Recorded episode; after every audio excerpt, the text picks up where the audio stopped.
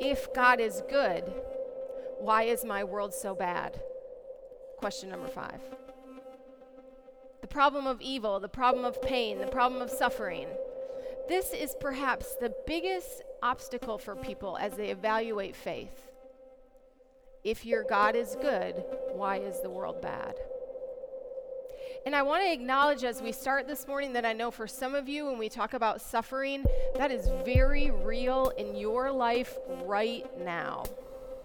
And I don't mean to diminish that as we step back and look at this issue kind of from a big picture perspective. I'm Jeff Eckert. I'm Jason Brewer, and this is The Thought Factory.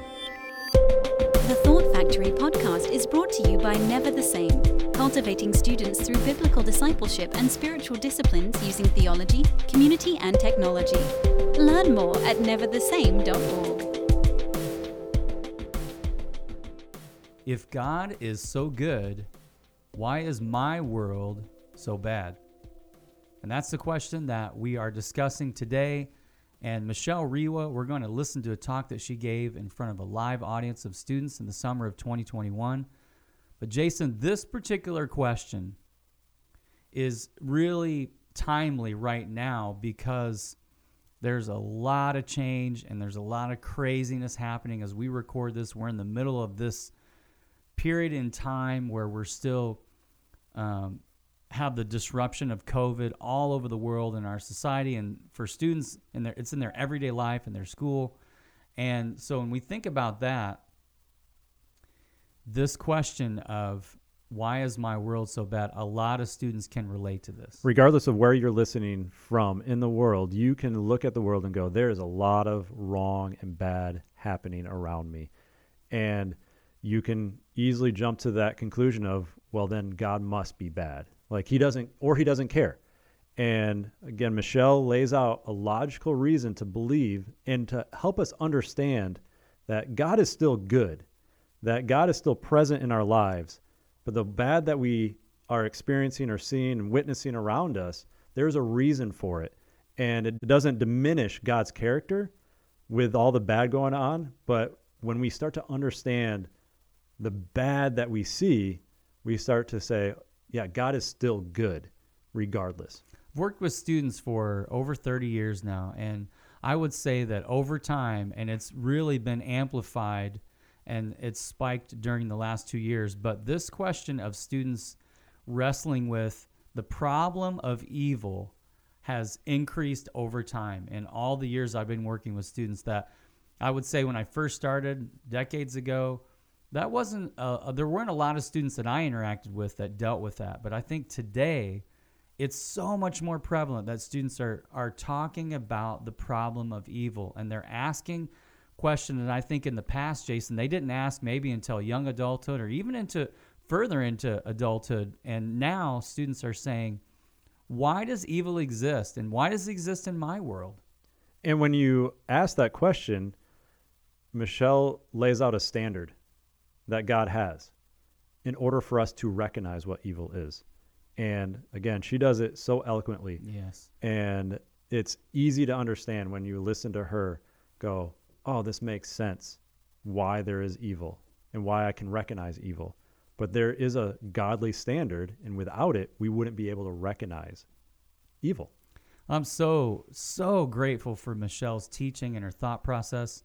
And I'm excited for you today as you listen to this. This is part five of six in a mini series that we're doing about foundations of faith for students and for us. And I believe that as you listen to this, and as you consider your audience of students, you might be a parent, you might be a youth worker, you might be uh, in youth ministry in terms of vocationally, or a teacher, or just someone who cares about young people. As you listen to this, here's what will be good for you is to consider students in your audience that are asking this question that you may not even know about. They're asking, why is evil exist? And when I stand up in front of audiences of students and as I stand up before my church as a pastor, it is very prevalent in my mind that I'm standing before a group of people that ha- some have very, very deep and serious questions in this area of their life because of something they've experienced. Jason, this is in, and especially in modern uh, times, but maybe in the history of our nation and maybe the world right now, because of what we're going through, there are more students dealing with anxiety, depression, um, Abuse. suicide, abuse, isolation. All these things have piled up in students, and they're asking these questions. And they are asking these questions. It may not be exactly worded this way. If God is so good, why is my world so bad? But they are recognizing something's wrong and and almost inherently just going, there can't be a God that cares about me if my life is so bad. And we recognize that happens. There's a lot of students, there's a lot of people that are carrying the weight of abuse or carrying the weight of tragedy, carrying a, the burden of sin that is maybe heavier than some other people are experiencing. And and we can go, that is not right. And we are acknowledging that. And it again, it doesn't diminish God's goodness. And yet we can easily dismiss that. We can easily go, God's not good because my life is so bad and you don't understand. One thing I wanted to add on top of that is just because we can find out and, and reason through all this, it doesn't eliminate the issues that we may still be experiencing. You may still have to walk with your students through the pain and through the issues that they are experiencing. Just because you can can get somebody to understand the the bad world around us, it doesn't eliminate the bad just because we understand. And so I just wanted to kind of present that just because we can answer a question doesn't mean it eliminates the issues that we experience. We want to highly encourage you and suggest that you share this podcast with students directly in your youth ministry, in your context, whatever it looks like, as youth workers, as parents. Share it with other parents because we need to be doing everything we can to support, encourage, and surround students as they think about some of these deep questions. So here's Michelle, the summer of 2021, and for before a live audience of students at NTS camp, talking about the question: If God is so good, why is my world so bad? Suppose what Oscar believed in as he died, in spite of your protestations, suppose it's all true, mm. and you walk up to the pearly gates and you are confronted by God. What will Stephen Fry say to him, her, or it? I will basically, what's known as theodicy, I think. I, I'll say bone cancer in children? What's that about? How dare you? How dare you create a world in which there is such misery that is not our fault? It's not right. It's utterly, utterly evil. Why should I respect a capricious, mean minded, stupid God who creates a world which is so full of injustice and pain? That's what I'd say. And you think you're going to get in on No, that? but I wouldn't want to. I wouldn't want to get in on his terms. They're wrong. Now, if I died and it was, it was Pluto, Hades, and if it was the 12 Greek gods, then I would have more truck with it because the Greeks were, they didn't pretend not to be human in their appetites and in their capriciousness and in their unreasonableness. They didn't present themselves as being all seeing, all wise, all kind, all beneficent. Because the God who created this universe, if it was created by God, is quite clearly a maniac, utter maniac, totally selfish. Totally, we have to spend our life on our knees thanking him. What kind of God would do that? Yes, the world is very splendid, but it also has in it insects whose whole life cycle is to burrow into the eyes of children and make them blind. They eat outwards from the eyes. Why?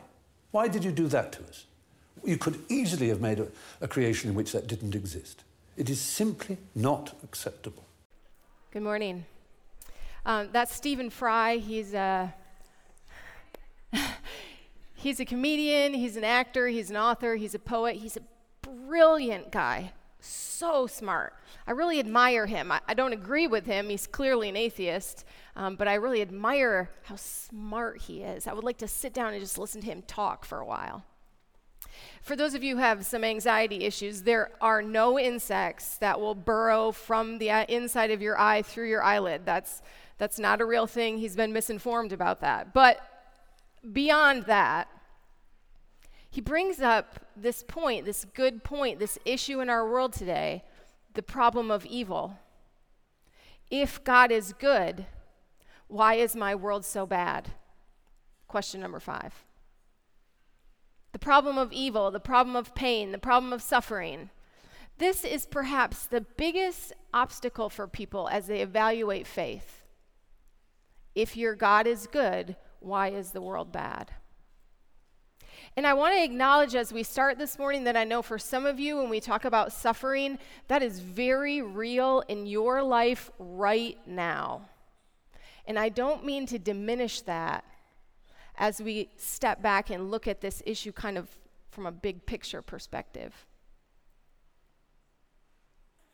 We said yesterday that sin equals death, right? That doesn't just mean physical death, Sin, when it brought death in the world, also brought death like brokenness between my relationship with God until Jesus. It brings brokenness and death into my relationships with other people. It brings brokenness and death in my relationship with the creation, and it brings brokenness in the creation. And so, in that, we see kind of two flavors of evil in the world. We see like this man made evil, you know, like when people fly airplanes into a building.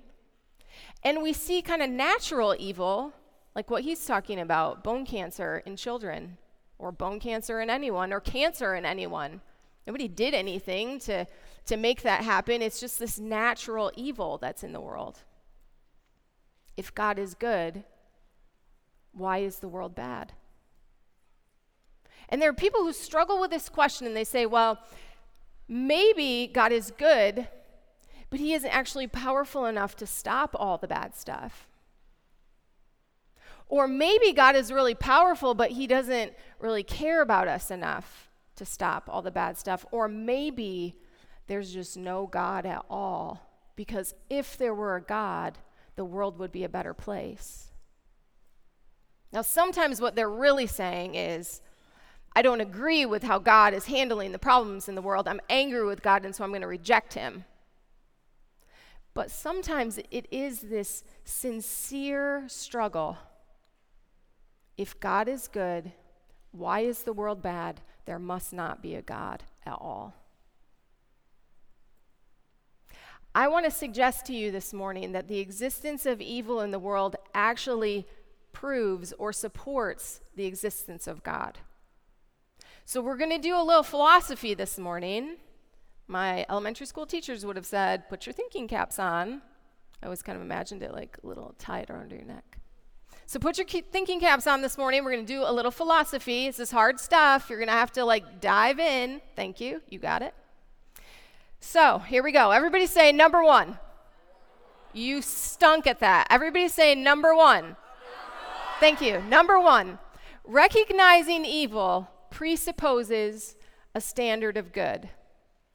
I know that sounds complicated. I'm going to help you understand it. It's just about opposites.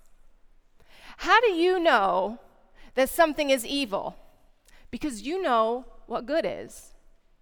How do you know that there's something wrong with the world? Because you know somehow how it should be. You have some sense in you of how the world should be and that it's not right. Where does that come from?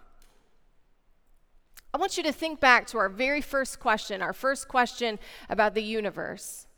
There's all kinds of evidence for a designer that we didn't even touch on volumes and volumes and volumes of evidence. But let's say I'm wrong about that. Let's say we are a big accident and it all happened by itself. If that were true, if that were true, then you, you are just an extension of the animal kingdom. You are just a bunch of chemical reactions walking around.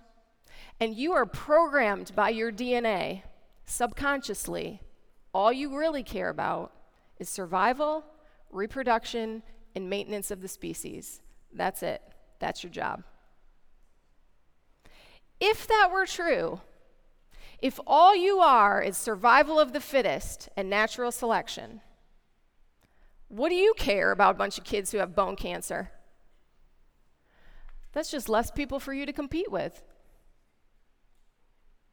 Nobody thinks like that. Nobody thinks like that. How come? The Bible says that God placed within you an understanding of right and wrong, of how the world should be. That's why you care.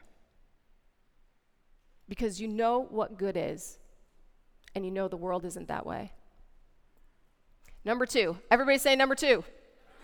Number two. Standards of right and wrong, or good and evil, only have value when there is a moral authority behind them. That sounds complicated too. We'll get there, all right? We have some friends who are dog people. I'm sure that some of you in this room are dog people. All right. Hooray for dog people. These are dog people like big dog people, you know, not like little teacup dogs, big dogs. Hooray for dogs. Big dogs, all right? They have big dogs. And when they would leave the house, two big dogs, when they would leave the house, their dogs would chew on the carpet in their house, all over the house. Yeah, they do, because that's what dogs do. They would chew holes in the carpet all over the house to the point where they had to replace all their carpet in their house with hard floors because there were holes all over the house in the carpet because the dogs were chewing on the carpet. Dogs just, that's what they do, right? The dogs are just happily chewing the rugs, right? When the owners go away. And then they come back and they see what the dogs have done and they say, That's bad. You're a bad dog. You shouldn't do that. And the dog gets that sad dog face you know, how dogs have sad face. Cats don't have sad faces. That's why I like cats better. They don't care. Anyway, sorry. Sorry to get us into dogs and cats. The dog, when the owners are gone, the dog is just happily doing whatever a dog wants to do, oblivious, chewing the rug. And then the superior being enters the room and says, That's wrong. You see where I'm going with this? Let's say I came up to you and I noticed something you were doing that I disagreed with, and I said, That's wrong, you shouldn't do that. You would have every right to say to me, You shouldn't say it because it would not be polite and I'm your elder. But you would have every right to say, You're not the boss of me. And you know what? Technically, you're right. I mean, don't say that to your parents, but technically you're right. I'm not the boss of you. I am just another rug chewer like you. We are all just chewing the rug in different ways.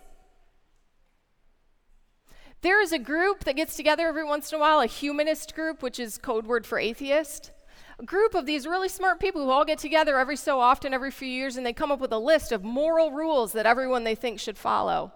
And I kind of feel like saying, Who made you God?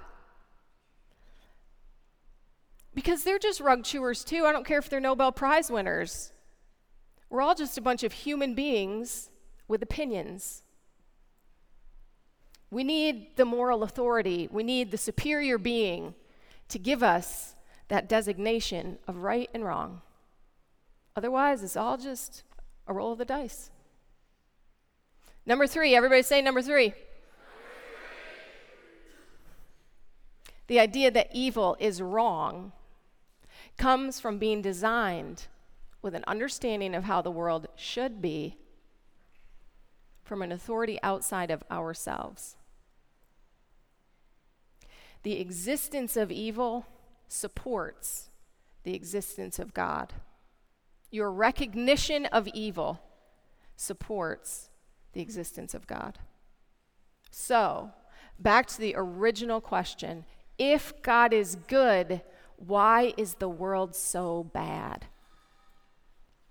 Well, let me start by reminding you that God didn't create an evil world. I could never worship a God who created a world with so much evil. God didn't create an evil world, God created a perfect world. God created a perfect world. But because sin equals death and that free will problem of choice, I know where evil comes from. It comes from us. It comes from me, and it comes from you. And let's, let's acknowledge that suffering is often a consequence of our own bad choices or the bad choices of the people around us. I know there's things outside of our control, and I'm not talking about that. I'm talking about when we do a bunch of really stupid things and then we say, Oh God, why am I struggling so much?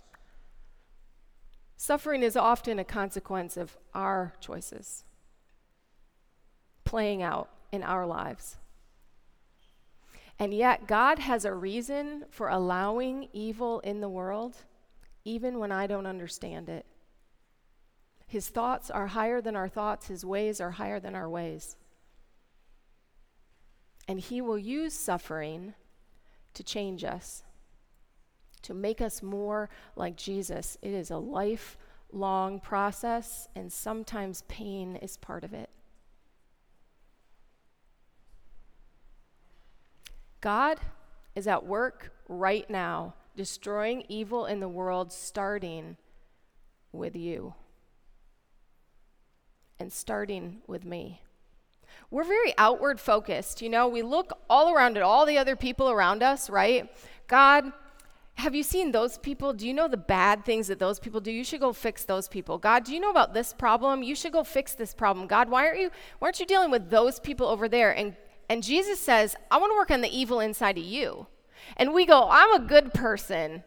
I'm fine. I don't need you to work on me. And God says, No, I want to work on the evil in you. I want to clean up your pride. I want to clean up your selfishness. I want to clean up your language. I want to clean up your materialism. I want to clean up your gossip and your judgment. And then, as I'm working on you, you can go to those people. You can tell those people what I've been doing in your life. And then maybe those people will be open to me, and then I can start working on those people.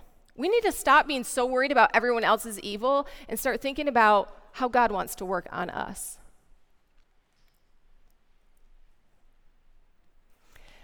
Let me just acknowledge to you this morning that suffering is less of an intellectual problem and more of an emotional one. You can know all of this stuff, and when you are in the midst of pain, it doesn't help a whole lot. It's not comforting. So here's the comfort Jesus stepped into our world and experienced suffering with us and for us. He is not a distant God. He is a God that weeps alongside you. And someday he will return. The Bible says someday he will return. This is a promise. Someday he will return and he will destroy evil. And the world will be that perfect place again. So, first big thought for this morning God has a plan, even when I can't see it. The Thought Factory podcast is brought to you by Never the Same, whose vision is to see new generations transformed in Christ to further the kingdom of God. Learn more at neverthesame.org.